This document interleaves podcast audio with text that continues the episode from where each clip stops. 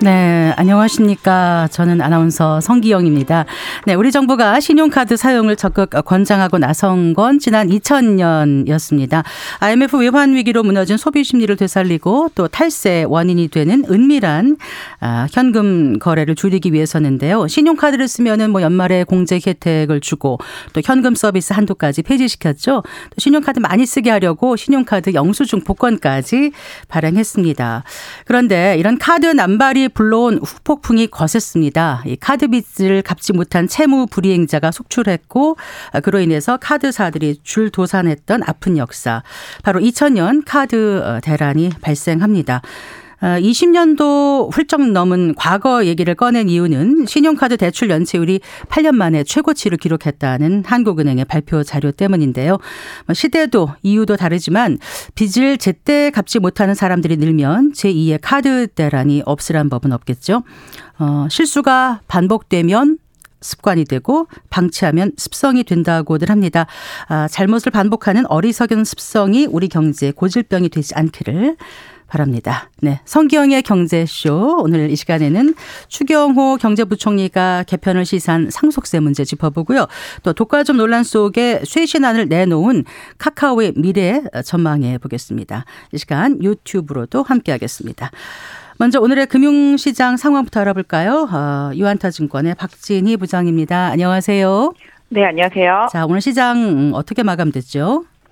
네, 오늘 시장은 양 시장 모두 상승 마감됐습니다. 거래소 시장은 2486.67, 오늘 53.42포인트 올랐고요. 코스닥 시장은 800.36, 오늘 15.17포인트 상승 마감을 했습니다. 네. 어제 뭐 미국 시장이 워낙 많이 올랐기 때문에 오늘 우리 시장에서 영향을 좀 강하게 받은 것으로 보여지고 있고요. 환율도 오늘 상당히 많이 하락했습니다. 1,300원 80점, 오늘 28원 10전 하락하면서 마감이 됐습니다. 특히 양 시장 모두 외국인의 매수세가 좀 강하게 들어왔는데요. 그동안 좀 많이 매도를 했었던 외국인이 코스피 시장에서는 5,400억대 매수를 해줬고요. 코스닥 시장에서는 한 1,600억대 매수를 해줬습니다. 특히 오늘 기관이 1조 넘게 코스피 시장을 매수한 것이 오늘 시장 특징이라고 볼 수 있겠습니다. 네. 자, 눈에 띄게 오른 종목 어떤 것들이 있었습니까? 네, 사실 그동안 금리 인상에 대한 우려감이 상당히 컸었는데요.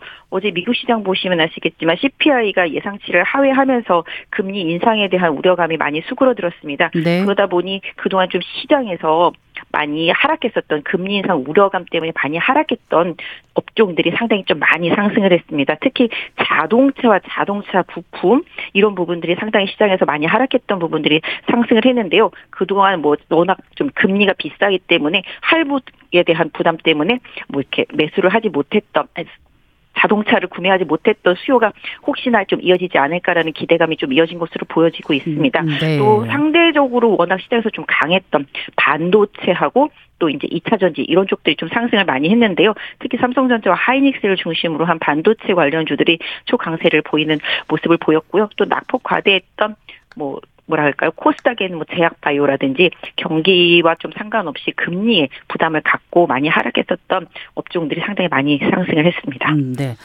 그 하락한 업종은 어떤 것들이 있었습니까? 오늘 사실 시장에서 하락한 업종 찾기가 사실은 쉽지 않은데요. 종목들이 상당히 좀 많이 올랐습니다. 그러니까요. 다만 오늘 조금 하락한 종목 들은 좀 보험 업종하고 음식료 섹터에 있는데요. 보험 업종 같은 경우는 금리가 올라가야 시장에서 상당히 좀 각광을 받는 업종인데 금리가 앞으로 더 못 올라간다라는 그 리스크에 대한 우려감 때문에 보험 업종 쪽은 좀 하락을 하는 모습이고요. 특히 어제 좋은 실적을 발표하고도 농심을 비롯해서 삼양식품 같은 음식료 섹터 내에 있는 전체적으로 라면 쪽을 좀 중심으로 하는 쪽들이 많이 하락을 했는데요. 농심이랑 네. 삼양식품 많이 빠졌는데 그 이유가 이제 뭐 아시다시피 영업이익률이 너무 실적이 잘 나오다 보니까 앞으로 또 가격을 좀 압박받을 수 있지 않겠나. 사실 물가를 잡기 위해서 그런 부분에 대한 우려감 때문에 음식료 섹터 쪽들이 좀 상대적으로 좀 약했던 것으로 보여지고 있고요. 네네. 실적 발표가 있었던 일부 종목들이 좀 많이 하락을 했습니다. 자, 그러면 이제 오늘과 내일 챙겨볼 시장 이슈 어떤 것들이 있을까요? 네, 사실 뭐 오늘 뭐 아시다시피 샌프란시스코에서 이제 미국과 중국의 정상회담이 있습니다. 여기서 뭐 어떤 결과가 나올지 모르겠습니다만은 장중에 뭐 일단 초반에 알려진 것으로는 이제 친환경과 관련돼 있는 신재생 에너지 관련 이슈가 있어서 이런 부분들이 조금 가미가 될 수 있겠고요. 실질적으로 뭐 군사와 관련되어 있는 내용들도 협의가 좀 있을 것으로 알려지고 있습니다. 실질적으로 에이펙 회담과 미중 정상회담 뭐 좀 챙겨 보셔야 될 것 같고요. 또 내일도 좀 막바지 실적 발표가 계속 이어집니다. 요즘 시장 보시면 실적 발표가 나오면 계속 급락하는 종목들이 상당히 많이 생기고요. 오늘도 뭐 영업무역 같은 경우는 실적 미스가 나오면서 좀 많이 하락하는 모습이 나왔습니다. 네. 막바지 실적 발표 안 한 종목들 좀 잘 챙겨서 보시면 좋을 것 같고 내일은 또 수능일입니다.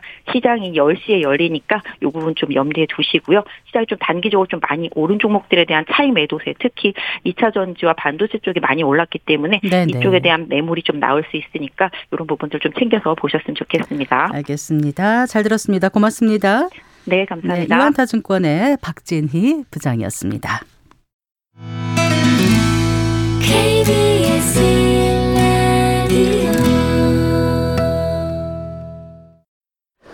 자, 오늘의 주요 경제 뉴스 정리해 드릴게요. 경제 뉴스 브리핑 손서구 경제평론가와 함께 하겠습니다. 어서 나오십시오. 네, 안녕하세요. 예, 반갑습니다. 네.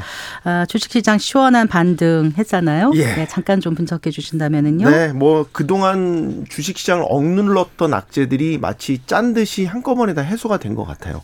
뭐 그동안 금리 인상 부담이 상당히 컸었는데 미국의 인플레이션 지표가 아주 완화된 것으로 나타나면서 그런 부담을 떨쳐냈고요. 네. 또 연방정부 적자 같은 것도 상당히 걱정이었는데 어, 하원을 통과를 하면서 일단 8분 응소를 넘었고요. 네. 뭐 이런 부분들이 전반적으로 투자, 투자 심리를 좀 개선시키는데 도움이 된 거 아닌가 싶습니다. 음, 네, 그래요.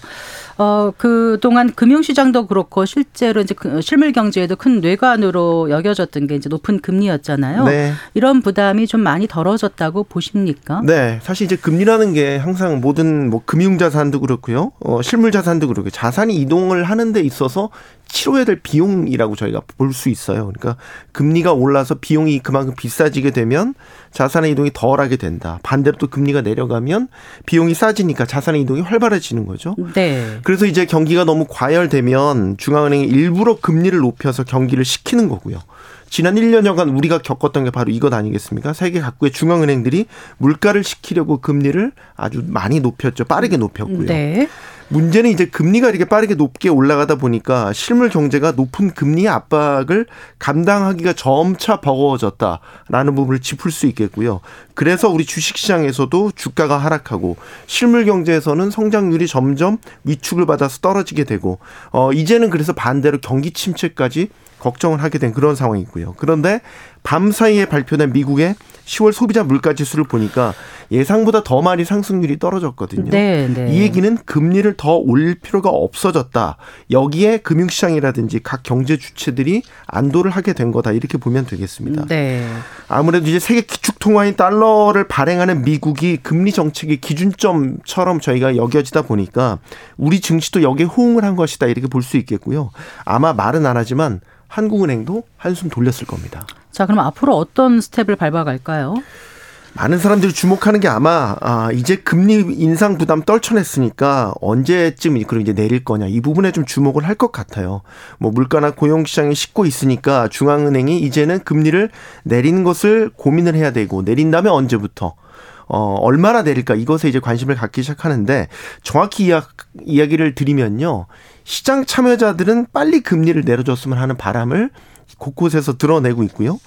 반면에 중앙은행 관계자들은 아 이거 너무 급하다 이거 왜 이러냐 너무 앞서가지 마라 이런 경고음을 계속해서 내고 있는 그런 상황이고요. 네. 그래서 시점을 이야기해 보자면 내년 하반기에는 금리를 내리기 시작해야 된다는 게 금융시장 참여자들의 전반적인 바람이고요. 내년 하반기요? 하반기죠. 어, 네. 네. 중앙은행 중앙은행에서는 어, 특히 이제 미국 연준을 보면 아직까지 물가 안정 목표치까지 도달하지 못했기 때문에 금리나 언제로 특정 지을 수 없다라는 게 기본적인 입장입니다.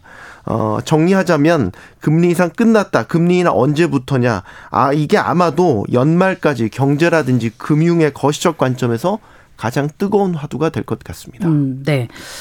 자, 일단 미국 경제는 지금 상황이 좋은 거로 보이잖아요. 네. 우리 경제 상황을 좀 들여다볼까요? 그 고용 지표 오늘 나온 거 아닌가요? 맞습니다. 어, 근데 그 청년들 취업 상황은 좋지 않을 것 같습니다. 네. 그 전체 고용 상황을 보면 그래도 개선이 되고 있거든요. 그래서 그런데 이제 유독 청년층 고용 상황만 여전히 냉랭합니다. 이게 통계청이 발표한 고용 동향을 보면요. 네. 어 15세 이상 취업자 전체 취업자가 되겠죠. 2,876만 4천 명이었습니다. 이게 취업자 수 증가 폭으로 보면 1년 전보다 34만 6천 명이 늘어난 건데 이 증가 폭을 되게 중요시하게 보거든요. 그래서 여름에 이게 20만 명대로 줄었어요. 그러다가 가을 아. 접어들면서 30만 명대를 회복해서 지금 석 달째 늘고 있는 거거든요. 고용률도 보면 69.7%입니다. 네. 10월 기준으로 관련 통계를 작성한 이후에 가장 높은 수준입니다. 이건 전체 취업자 수 전체, 말씀하시는 네, 거죠? 전체 고용 지표고 이제 네. 청년층을 들여다보면 상황이 180도 달라집니다. 어떻게요? 연령대별로 이제 취업자 수를 나눠 보면요. 60세 이상에서 34만 6천 명이 늘었어요. 그러니까 아. 앞서 말씀드린 전체 취업자 증가폭의 대부분을 60세 이상에서 차지하고 있다. 이렇게 보면 되고 우리가 걱정하는 15세에서 29세 청년층 취업자는 네. 8만 2천 명이 줄었어요. 음. 이런 취업자 수 감소세가요. 일시적인 게 아니고요. 지금 1년째 이어지고 있습니다. 그렇기 때문에 이게 구조적인 고용의 문제로 굳어지고 있는 이런 양상을 우리가 지금 걱정하고 있는 거고요. 음, 네. 또 고용 통계를 보면 쉬었음 인구라는 게 있어요. 이게 이제 취업도 안 하고 구직 의사도 없는 상태. 아예 구직 의사가 네, 없어요. 포기한 상태를 네. 말하는데 이런 쉬었음 청년 인구가 40만 명을 넘었습니다. 이게 전체 고용률은 역대 최대인데 이렇게 일 안 하는 청년들이 늘어난다라는 거는 사실 우리 고용 시장이 빛 좋은 개살구 아닌가. 풍요성의 음. 빈곤과도 같은 이런 현실을 보여주는 게 아닌가 싶습니다. 네. 조금 더 짚어볼까요? 왜 이렇게 청년층 고용 시장이 좋지 않을까요? 일자리가 없는 건 아닌 것 같아요. 일자리가 없는 게 아니라 청년들이 원하는 일자리가 없다는 게 근본적인 문제인 것 같습니다. 그러니까 청년들은 어 고용도 안정적으로 보장이 되면서 급여도 좋고 뭐 복지도 좋고 이런 또 뭐 발전 가능성도 있는 이런 양질의 일자리를 선호하기 마련인데 이런 양질의 일자리가 많이 없다 보니까 네. 청년들을 다 수용하지 못한다라는 근본적인 문제가 있다라고 보고요. 또 이렇게 그런 양질의 일자리만을 찾는 청년들이 계속해서 구직 기간이 늘어나다 보니까 길어지다 보니까 구직을 그냥 어느새 포기하게 되는 이런 청년들도 늘어나고 있는 것이고요. 이거를 우리가 뭐 요즘 말로 청년 니트족 이렇게도 표현을 해요. 네. 그래서 이제 이런 요인들이 복합적으로 작용한 결과다라고 봐야 될 것 같고요.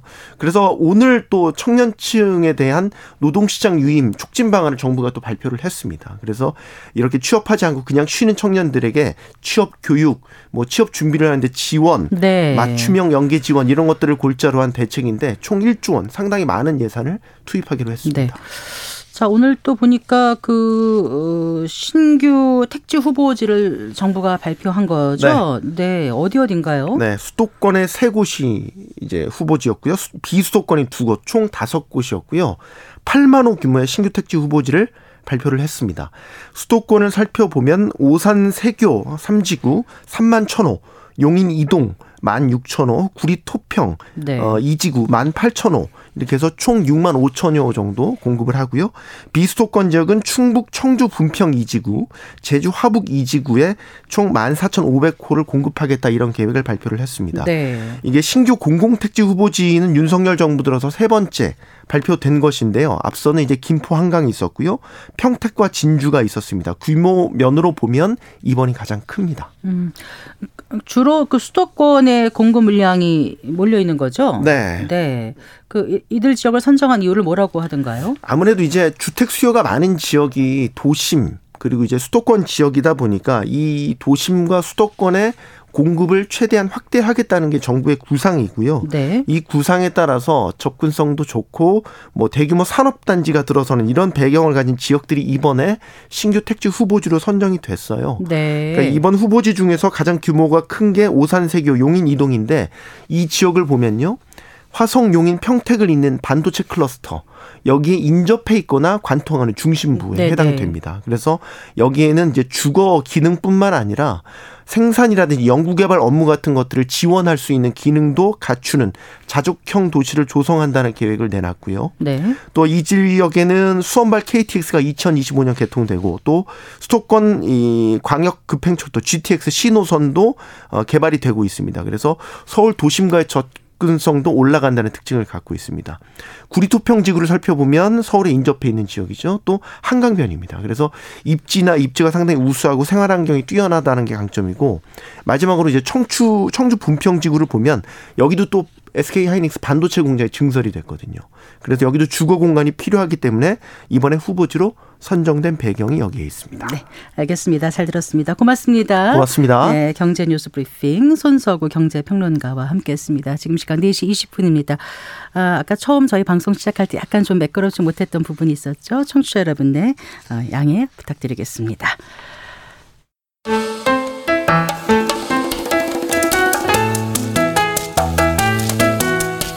대한민국 최고의 경제 전문가만 모십니다. 어렵고 지루한 경제 프로그램은 거부합니다. 유익하고 재미있는 경제쇼. 네, 그 한번 건드릴 때가 됐다. 아, 최근 추경호 경제부총리가 상속세를 두고 한 말입니다. 아, 개편을 시사한 건데 의, 의 견이 벌써부터 분분하죠. 상속세는 징벌적인 수준이다. 이런 주장이고 또 상속세를 낮추면 부자들만 혜택을 입는다. 이런 반론이 부딪히고 있는 건데요. 자, 논쟁에 앞서서 실제 우리나라 그 상속세 수준은 어떤지 개편의 여지는 있는 것인지 좀 짚어보겠습니다. 자, 상속세제 개혁 포럼 대표이신 황승현 경희대학교 정경대학 사회학과 명예교수와 얘기 나눠보겠습니다. 아, 교수님 안녕하세요. 네, 안녕하세요. 네. 자, 일단 그 논쟁이 되는 부분은 일단 차치하고 원론적인 얘기부터 좀 나눠볼까 합니다. 네. 추경호 경제부총리가 우리나라 상속세율이 세계 최고 수준이라고 언급을 했습니다. 어, 실제로 네. 어느 수준인 건지 정말 그렇게 높은 건지 네, 뭐 상속을 네. 하고 받는 국민들이 얼마나 될지는 잘 모르겠습니다만 좀 정리를 해 주실까요? 네, 우리나라 상속세율이 정말 높습니다. 정말 높아요. 네. 네. 다른 국가들과 아주 비교 불가할 정도로 높습니다. 네. 우리나라 상속세율이 60%죠. 60%요? 어. 네. 이건희 회장 돌아가실 때도 60%고 네. 또 넥슨의 김정주 회장 돌아가실 때도 60% 했죠. 그래서 음, 네. 어, 언론에 나온 적이 있죠. 네. 그 이건희 회장은 20조의 그 재산을 네. 내고 12조를 이제 내야 되는 12조를 다 못 내니까 이제 2조씩 여섯 번 나눠내죠. 그걸 네. 연부연납이라고 하는데 그렇게 냅니다. 그게 60%입니다. 그런데 추경호 부총리께서 우리나라 상속세율이 높 은데 네. OECD 평균이 26%보다 너무 높다 이러셨는데 네. 이것도 잘못된 거죠. 실제로 OECD 어, 상속의 평균은 13%입니다. 어. 왜 그렇게 차이가 나냐면 OECD 국가들 중에 상속세 있는 국가들의 상속세 평균만 제 계산하는 게 26%입니다. 예를 들면 제가 한번 여쭤볼게요. 네. 세 사람이 시험을 쳤는데 한 사람이 20점, 한 사람이 10점, 한 사람이 빵점 받았습니다. 20점, 10점, 0점. 네. 네. 그러면 평균 몇 점입니까? 어, 10점. 맞죠? 10점이죠. 그런데 긴장했어요. 틀릴까 봐. 빵점 받은 학생은 빼고 네. 20점, 10점만 합쳐가지고 평균을 내가 내가지고 평균 15점이다. 15점. 그럼 안 되잖아요. 음. 그럼 안 되잖아요. 네. 세 명이 시험 쳤으면 세 빵점 받은 그 학생도 포함시켜야 되는 거죠. 그러니까 OECD 38개국 중에서 네. 상속세가 없는 국가가 20개인데 아. 그 20개 합, 다 합쳐서 계산을 하면 13%인데 네. 그 나라들 빼고 OECD 국가 중에 상속세 있는 나라의 상속세율만 합쳐가지고 계산하니까 26%. 음. 이 잘못이죠. 네. 어떻게 계산하느냐에 따라 상속세율이 다르게 되네요. 네. 그리고요. 어, 어떻게 계산하느냐에 따라가 아니고 그냥 이제 평균 낼 때는 네네. 네. 평균 낼 때는 시험을 치면 평균 낼 때는 모든 학생을 다 포함해야지 빵점 받았다고 빼면 안 되는 거죠. 그 다음에 또 음, 하나는 네. 우리나라 상속세율이 60%인데 이제 우리나라가 그러니까 50%인데 어, 대주주 할증이라 10%를 추가해서 이제 60% 이렇게 하는데 네. 그래서 일본이 제일 높고 우리가 2등이다라고 말을 합니다. 네. 근데 근데 어 하게 하는 나라가 있어도 할증하는 나라는 우리밖에 없습니다. 그 할, 할증을 하면 우리가 제일 높은 거죠. 예. 를 들면 벨기에가 상수 제일 높습니다. 네. 80%입니다. 네. 그런데 80% 벨기에 제일 높다고 말하지 않습니다. 왜냐하면 80%인데 가족한테 상속할 때는 30% 내려갑니다. 아, 그렇군요. 그럼 가족한테 상속을 하지 나만 상속할 일이 잘 없으니까 그러니까 그래서 벨기에가 상속 80% 이건 계산 안 하는 겁니다. 네. 그다음에 벨기에 상속 30%인데 만약에 이게 기업일 경우에는 90% 네. 공제해주고 3%만 냅니다. 몇 퍼센트를 공제래요? 90%. 아 그래요? 그러니까 그런 나라 대부분 나라들이 기업일 경우에는 네. 상속세를 유예해주거나 굉장히 많이 공개해 주는 거죠. 왜냐하면 기업은 기업을 물려받을 때는 기업이 돈이 아니거든요.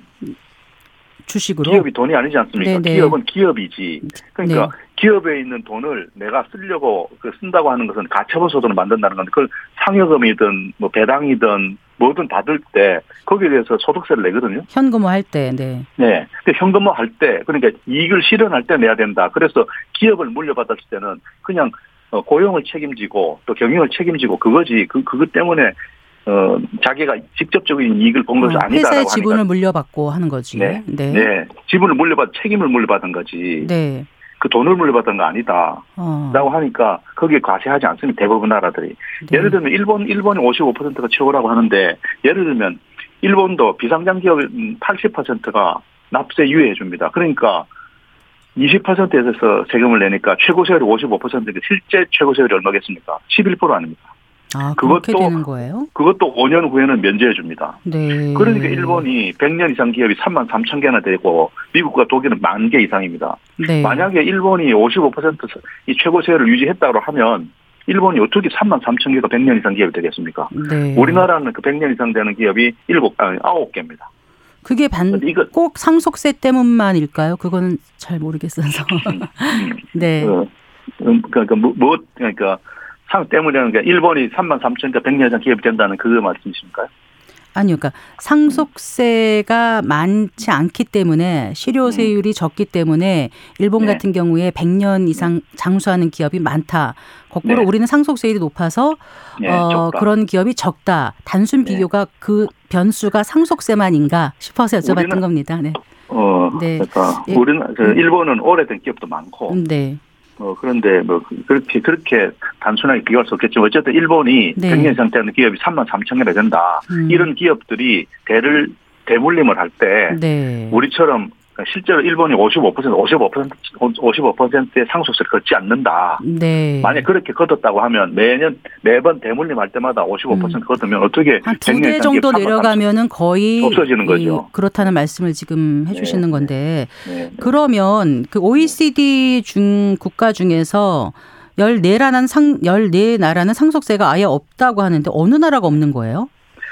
제가 계산 계산하기로는 네. 20개국이 없습니다. 음, 그래요. 그런데 네. 왜 이런 차이가 나냐면 어떤 나라는 상속세가 있는데 네. 예를 들면 스위스 같은 나라는 상속세가 있는데 이게 국세가 아니고 지방세입니다. 근데 지방에서 과세를 하지 않아요.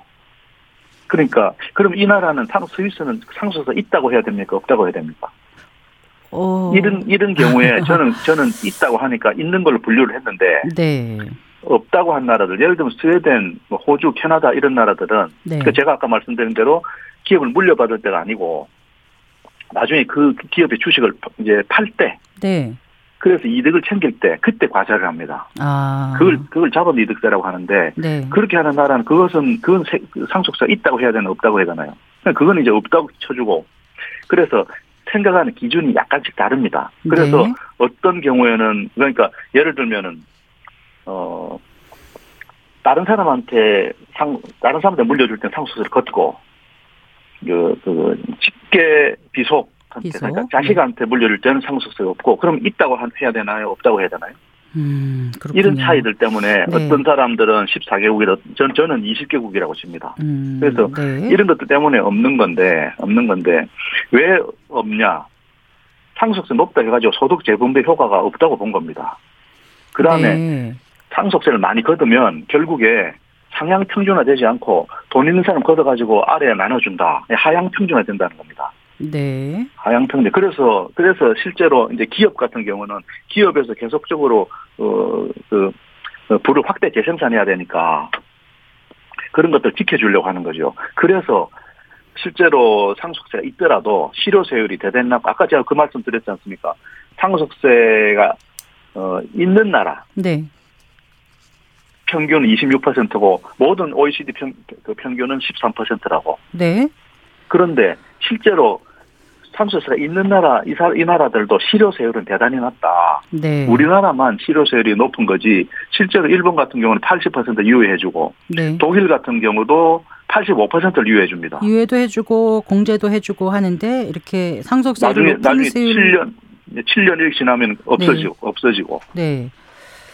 자, 그래서 지금 교수님 말씀은 우리나라는 네. 어쨌든 아주 높은 고율의 상속세를 네. 내야 되는 나라다라고 말씀하시는 거잖아요. 그런데 네, 지금 네. 어쨌든 정부에서도 어 이제 개편안을 지금 꺼냈는데 네. 그동안의 그 상속세 개편 주장이 전혀 없었던 건 아니죠? 네. 네. 있었죠. 어, 상속세에 이런 문제들이 간혹 나왔는데 왜 간혹 나왔냐? 왜 간혹 간혹 나오냐? 어, 결국 상속세는 국세인데 그러면 국회에서 어 상속세 개편안을 통과시켜야 되는데 네. 우리나라에서 상속세를 내는 사람들이 전체적으로 2, 3%입니다. 개인이요? 어, 법, 저 기업 말씀하시지 않고 지금 개인 말씀하시는 거예요? 어, 기업은 상속세 내지 않죠. 기업을 소유하고 있는 소유주가 상속세를 내죠. 그러니까 네, 네. 개인이죠. 개인이요, 네. 네. 그런데 1년에 30만에서 35만 명 정도 돌아가시는데, 네. 그렇게 돌아가시는데, 실제로, 어, 얼마 전까지 한 10년 동안 평균 상속세 내는 사람이 7천 명, 8천 명 정도 수준이었습니다. 아, 네. 그러다 보니까 그 예를 들어서 100만 원이라도 내는 사람이 그렇습니다. 네. 그리고 우리나라는 전체적으로 한 10억 정도 되는 재산을 갖고 있으면 세금 내지 않습니다. 네. 또 어, 부모님을 모시고 살다가 부모님 돌아가시면 그 집에 대해서는 또, 또 일정 부분 또, 또 면제해 줍니다. 뭐 이런 것들이 있습니다. 그런데도 불구하고, 네. 그런데 불구하고 그렇게 해서 면제돼 가지고 어쨌든 상속을 내는 사람이 뭐 한 만 명이 되지 않았는데 지금은 작년에 네. 작년에 많이 늘어서 2만 명 가까이 됐습니다. 아 그렇군요. 왜 그렇게 됐겠습니까? 부동산에 올라서 그렇죠. 그러니까 웬만한 사람들은 집 한 채 갖고 있으면 이제 다 세금을 내야 되는 그런 단계가 온 겁니다. 네. 그런데 어 세금 낸 사람이 적으니까 세금 안 낸 사람이 훨씬 많지 않습니까? 예전에는 2, 3% 정도가 세금을 낸, 상속세를 냈는데 지금은 네. 이제 많이 올라서 많이 부동산 값이 많이 올라서 이제 4, 5% 내는데 그러면 어쨌든 95%는 세금을 내지 않지 않습니까? 네. 95% 세금을 안 내는데 그러면은 국회의원들은 유권자가 상속세를 내는 사람이 많겠습니까? 안 내는 사람이 많겠습니까? 음. 그러니까 음. 상속세를 올리자고 해야 되겠습니까? 올리지 말자고 해야 되겠습니까? 그 문제입니다. 그래서 제가 이런 말씀을 국회의원들한테 많이 말씀드리면 황교선 말씀 다 옳습니다. 그런데 저는 지역구 가서 그 얘기 못해요. 이럽니다. 그게 문제죠. 네. 그게 문제, 문제인데, 그러다 보니까 우리나라만, 다른 나라들은 다, 저, 국회의원들이 설득도 하고 또 국민들이 깨어서 이렇게 하는 게 자기들한테 손해다, 우리한테 모두 국민 손해다라고 하는데 우리는 그게 그렇게 교수님, 저는 그래요. 지금 네. 그런 건 충분히 이해가 됐는데 네. 상속세를 고율의 상속세를 기업들이 물지 않았을 때 이게 결국은 네. 국민들에게 네. 이익이 된다. 네. 이거를 그렇죠. 좀 말씀해 주셔야지 더 이해가 쉬울 것 같아요. 지금 당장 이제 부의 그 부가 계속 이전되는 효과가 있다. 부자만 네. 계속 부자가 된다. 그리고 네. 올해 같은 경우는 지금 그 한 60조 가까운 규모의 세수 그 결손 전망이 지금 나오고 있지 않습니까? 그래서 네. 이 상속세를 낮추는 게 지금 적절치 않다 이런 목소리도 많아요. 그리고 아까 부동산 네. 말씀하셨는데 네. 부동산 값 올랐으니까 오른 만큼 내야지 이렇게 생각하는 분들도 많거든요. 부동산을 제때 네. 사지 못했거나 돈이 없어서 못 사서 같이 부의 자산 효과가 올라가는 거에 올라타지 못한 분들 같은 경우는 그 자체로도 속상한데 거기서 세금을 줄여줘서 또 자녀에게까지 그게 이어가는 거 아닌가 이렇게 얘기할 수 있는 부분이 충분히 있어서 지금 다시 돌아가서요 상속세 기업들의 상속세 같은 거를 경감할 때 그게 전체적인 부에 어떻게 도움이 되는지 있는지 그거를 좀 설명해 주시면 이해가 쉬울 것 같아요. 기업이 네. 상속세를 내고 나면 네. 상속세가 60% 하니까 네. 그럼 기업이 국유화 되겠죠. 음. 예를 들어서 넥슨이라는 회사 NXC. 네. 넥슨 회사 주식을 갖고 있는 NXC가 상속세가 60% 나왔습니다. 10조에서 6조를 내라고 그랬습니다. 네, 다 내지 못해서 지금 이대 주주가 주식으로 예. 물라고 그랬죠. 주식 물라고 그래가지고 기재부가 이대 주주가, 주주가 됐죠. 네. 그 기재부가 이대 주주인데 일대 주주 그 부인 음. 김정주 돌아가신 김정주 회장의 부인하고 차이가 얼마 나지 않습니다. 네. 그런데 어 여차하면 일대 주주가 되죠. 네. 일대 주주죠. 그래서 국유화 됐을 때 그 기업이 네. 기업들 그 사람들은 국유화하면 어때 이렇게 얘기하죠. 그런데 예를 들면은 어 대우조선해양. 네. 대우조선이 결국 국유화 됐죠. 산업은행이 가졌죠. 네. 그래서 그래서 김우중 회장 이후에 산업은행이 어, 어, 사장을 임명해서 유지한 그, 대, 그 대우조선 회장이 어떻게 됐냐. 결국 결국 분식회계하고 뭐 해가지고 뭐 15조 원의 분식회계를 하고 뭐그 결국에 한화에 넘어갔지 않습니까? 국유화뿐만 아니라 그 네. 자신의 나라에 있었던 기업이 다른 나라로 넘어가는 일도 생길 하죠. 수 있지 않습니까? 하죠, 하죠. 네. 예를 들면은 어 락앤락이라는 회사 있지 않습니까? 락앤락. 네네. 그 회사가 이제 회사 결국 상속세 때문에 회사를 팔았습니다. 네. 어디 팔았겠습니까? 사모펀드에 팔았죠. 그 음. 사모펀드가 중국에 팔았습니다. 아, 그렇군요. 중국 사모펀드입니다. 넥슨이라는 회사가 팔려갈 때, 그 상속세를 내야 된다. 그럼 10조가 재산인데 6조를 내야 된다. 그래서 1조 3천억 은 다른 것을 팔아서 내고 나머지 주식으로 4조, 4조 7천억을 냈다. 네. 4조 7천이라는 이큰 거대한 이, 어, 주식을 네. 누군가 누군가 사주면 그 사가지고 그걸 팔아가지고 세금을 냈지 않겠습니까? 네, 네. 그런데 넥슨이란 그 회사 그 4조 7천에 이, 이 많은 돈을 내고 살 수 있는 곳이 어디냐? 네. 중국이라는 겁니다. 네. 넥슨이라는 게임 회사가 가장 수익을 많이 올릴 수 있는 가능성이 있는 데가 중국이라는 거. 그래서 넥슨이 갑자기 김정재 이 돌아가셨을 때 그 회사가 중국이 인수한다는 소문이 파다했습니다. 왜냐하면 중국이 인수했을 때 가장 이익을 많이 벌 거거든요. 네네. 네. 그런데 그런데 그렇지 않고 물락을 해버린 바람에 중국 회사가 안 됐습니다. 네. 그런데 이런 식으로 이런 식으로 결국에 상속사가 이렇게 계속 유지되면 결국에 삼성전자도 삼성전자도 이렇게 하면 이제, 이제 이건희 회장의 가족들이 그러니까 경영권 인수받지 못하게 되면 결국에 삼성을 누가 인수할 수 있냐? 네. 인수할 수 있는 능력이 어디가 있냐? 중국입니다. 네. 그러니까 중국하고 네. 중국이라는 그 국가하고 우리는 기업하고 어떻게 대응하냐? 결국에 이렇게 되면 결국 국유화되거나 중국화된다. 네. 그리고 우리는 알겠습니다. 상속세를 이제 부자들이 기업의 그 오너는 다 부자라고 보, 니까 이제 부자들이 자식한테 물려준다. 물려준다. 그래가지고 그게 망하지 않고 이어지면서 이어지면서 고용이 그 유지되고 또 기술 개발이 계속 네. 유지되고 그리고 또 하나 그러니까 다 국민들한테 이득이다. 그래서 일자리가 생기고 양질 일자 생기고 그다음에 예를 들면 조선회사 같은 경우에는 도크를 하나 파면 네. 저 예산이 조 단위로 듭니다. 네. 근데 그 조 단위로 든 도크를 하나 파가지고 그걸 이익을 챙기려면 네, 20년 이렇게 보고 하는 겁니다. 그런데 근데 20년을 보고 투자를 하고 하려면 어느 기업이 그렇게 할 수 있는 거지 전문 경영으로는 20년씩 바라보고 투자하지 않습니다. 한 가지만 알겠습니다. 더 말씀드리면 네. 기업의 경우에 기업의 돈이 누가 이제 이재용 이재용 부회장 부회장입니까 지금 그러니까 이재용 부회장이 이제 삼성의 뭐 재산 그러니까 주식 물려받았습니다. 그래서 이제 그 삼성의 그 경영을 갖고 있다. 그 삼성의 그 돈 그게 이재용 부회장 겁니까? 아니고 아, 기업의 네. 돈은 기업 네. 겁니다. 네. 기업의 돈 기업 거고 그럼 기업의 돈이 기업의 돈이 그 어느 거 아니냐 아니죠. 기업의 돈을 오너가 쓰려고 가지고 오면 그 가지고 오는 것을 그 가처분 소득으로 만든다고 하는데 가처분 소득으로 만들 때 소득세 내지 않습니까? 네, 네. 그 소득세가 50% 아닙니까? 네, 그래요. 49.5%죠. 그러면 그걸로 충분한 과세가 됐지 않나. 그런데 상속세를 내면 상속세 60% 내고 네. 40% 남은 것에서 그걸 가지고 올 때 이론적으로 또 50% 세금 내면 40 40% 50% 내면 20% 내고 20% 남지 않습니까? 네, 네. 그러니까 돈으로 치면 80% 국가에 내고 20% 받는다. 근데 이 회사가 돈 벌었을 때는 법인세 내고 벌었을 거잖아요. 예. 법인세 27.5% 내고. 네, 교수님. 그러니까 전체적으로 전체적으로 90% 정도로 세금 내고 10%만 그러면은 누가 기업을 하려고 하나. 알겠습니다. 이런 자, 기업이 역할, 국가에서 차지하는 그 비중, 중요성 이걸 생각할 때 그 상속세가 걸림돌이 된다는 거 충분히 이제 납득은 갔고요. 네. 단지 이제 이게 부자 감세라는 비판이 이제 상속세 개편의 가장 큰 걸림돌 아니겠습니까? 여기에 대해서 충분히 국민들이 이해할 수 있도록 납득할 수 있도록 설명이 필요할 것 같고 또 사회적 공감대도 필요하지 않을까 이런 생각을 해봤습니다. 오늘 시간이 좀 짧아가지고 여기까지만 듣겠습니다. 네. 교수님 잘 들었습니다. 고맙습니다. 네, 고맙습니다. 네, 상속세제 개혁포럼 대표이신 황승현 경희대학교 정경대학 사회학과 명예교수와 함께했습니다. 4시 39분입니다.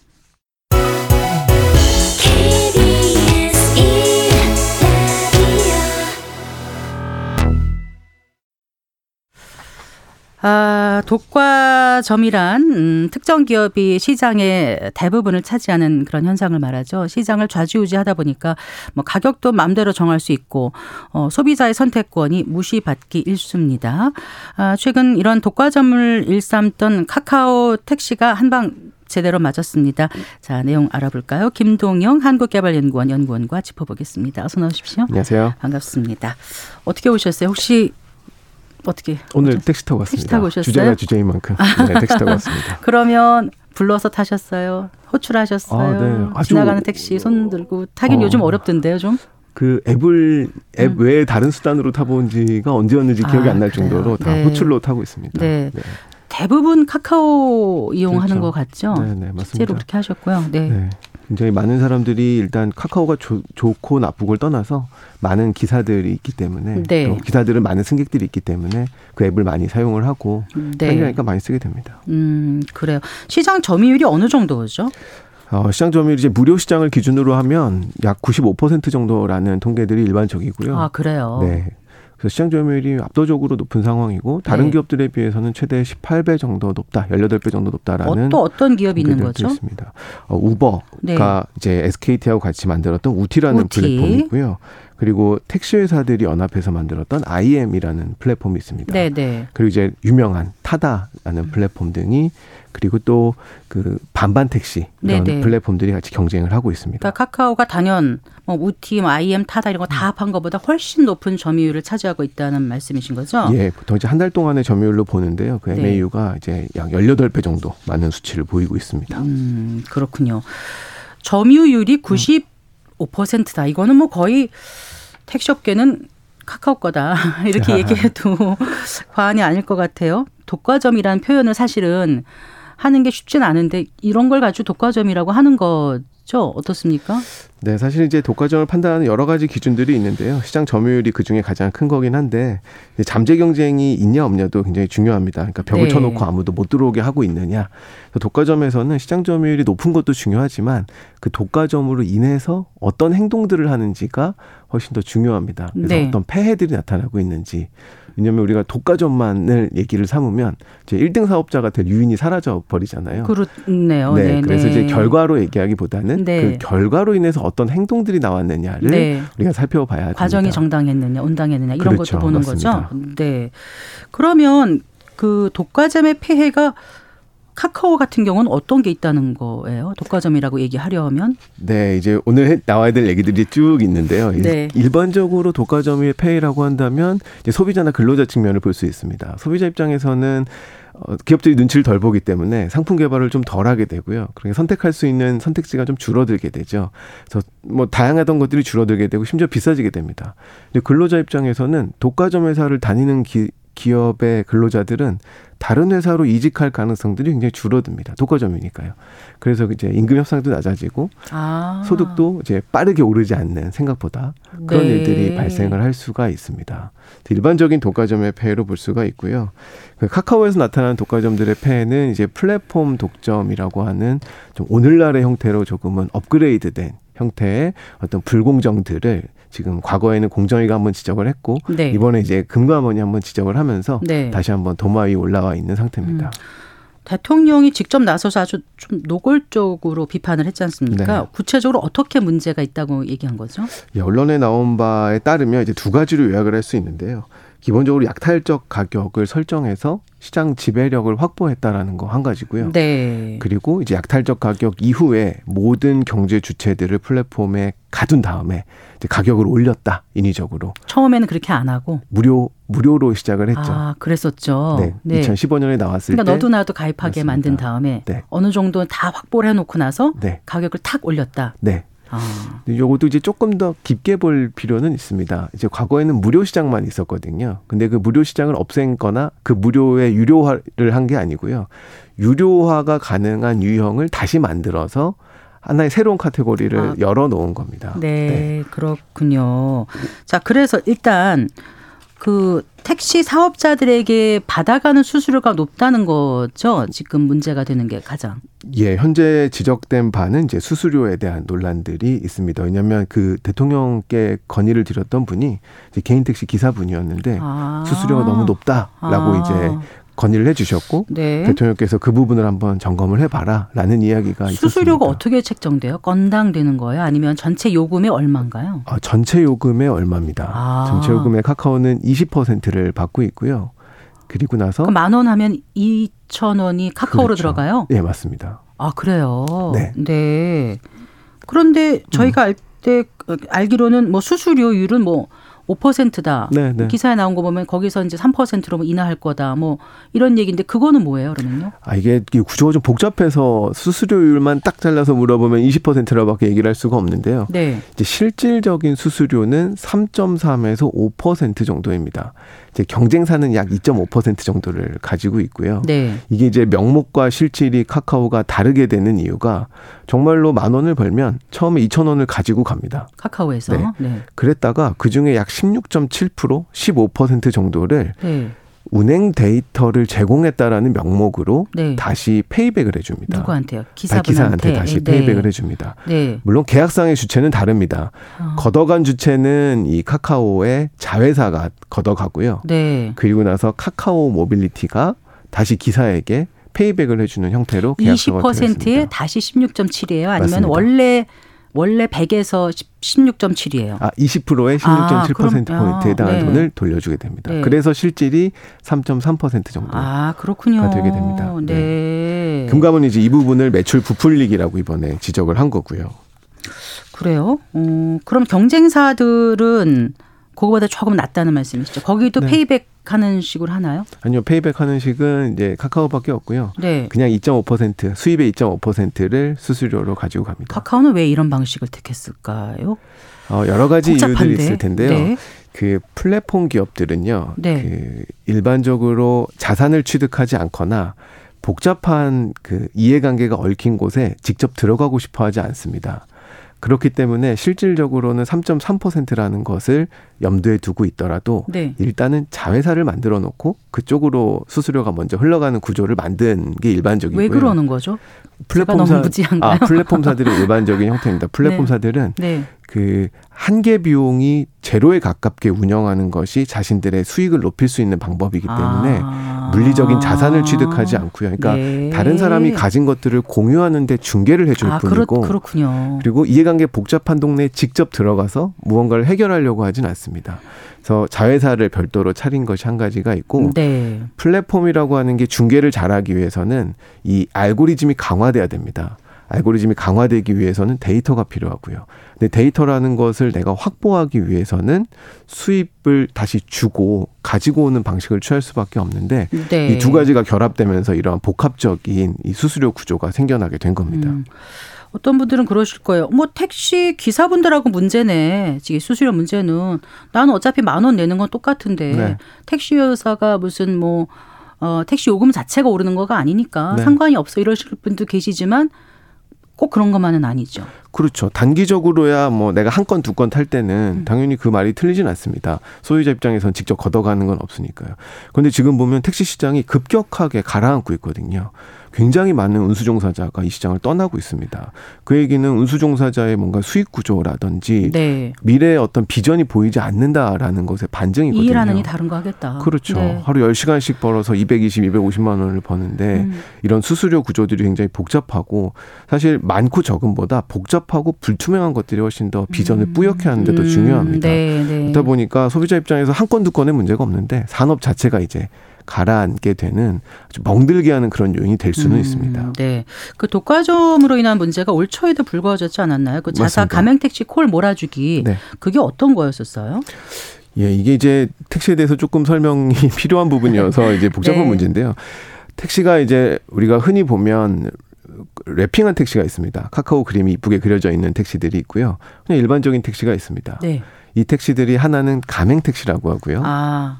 다른 하나는 그냥 일반 중개 택시라고 합니다. 그래서 가맹 택시는 유료 택시고요. 네. 그러니까 수수료에 유료가 그 금액이 책정이 됩니다. 네. 중개 택시는 무료입니다. 네. 그런데 이 가맹 택시가 이제 우리가 지금 얘기하고 있는 수수료가 적용되는 택시인 거예요. 네. 그래서 수입의 몇 퍼센트를 카카오하고 쉐어하는 예, 구조인 예. 거죠.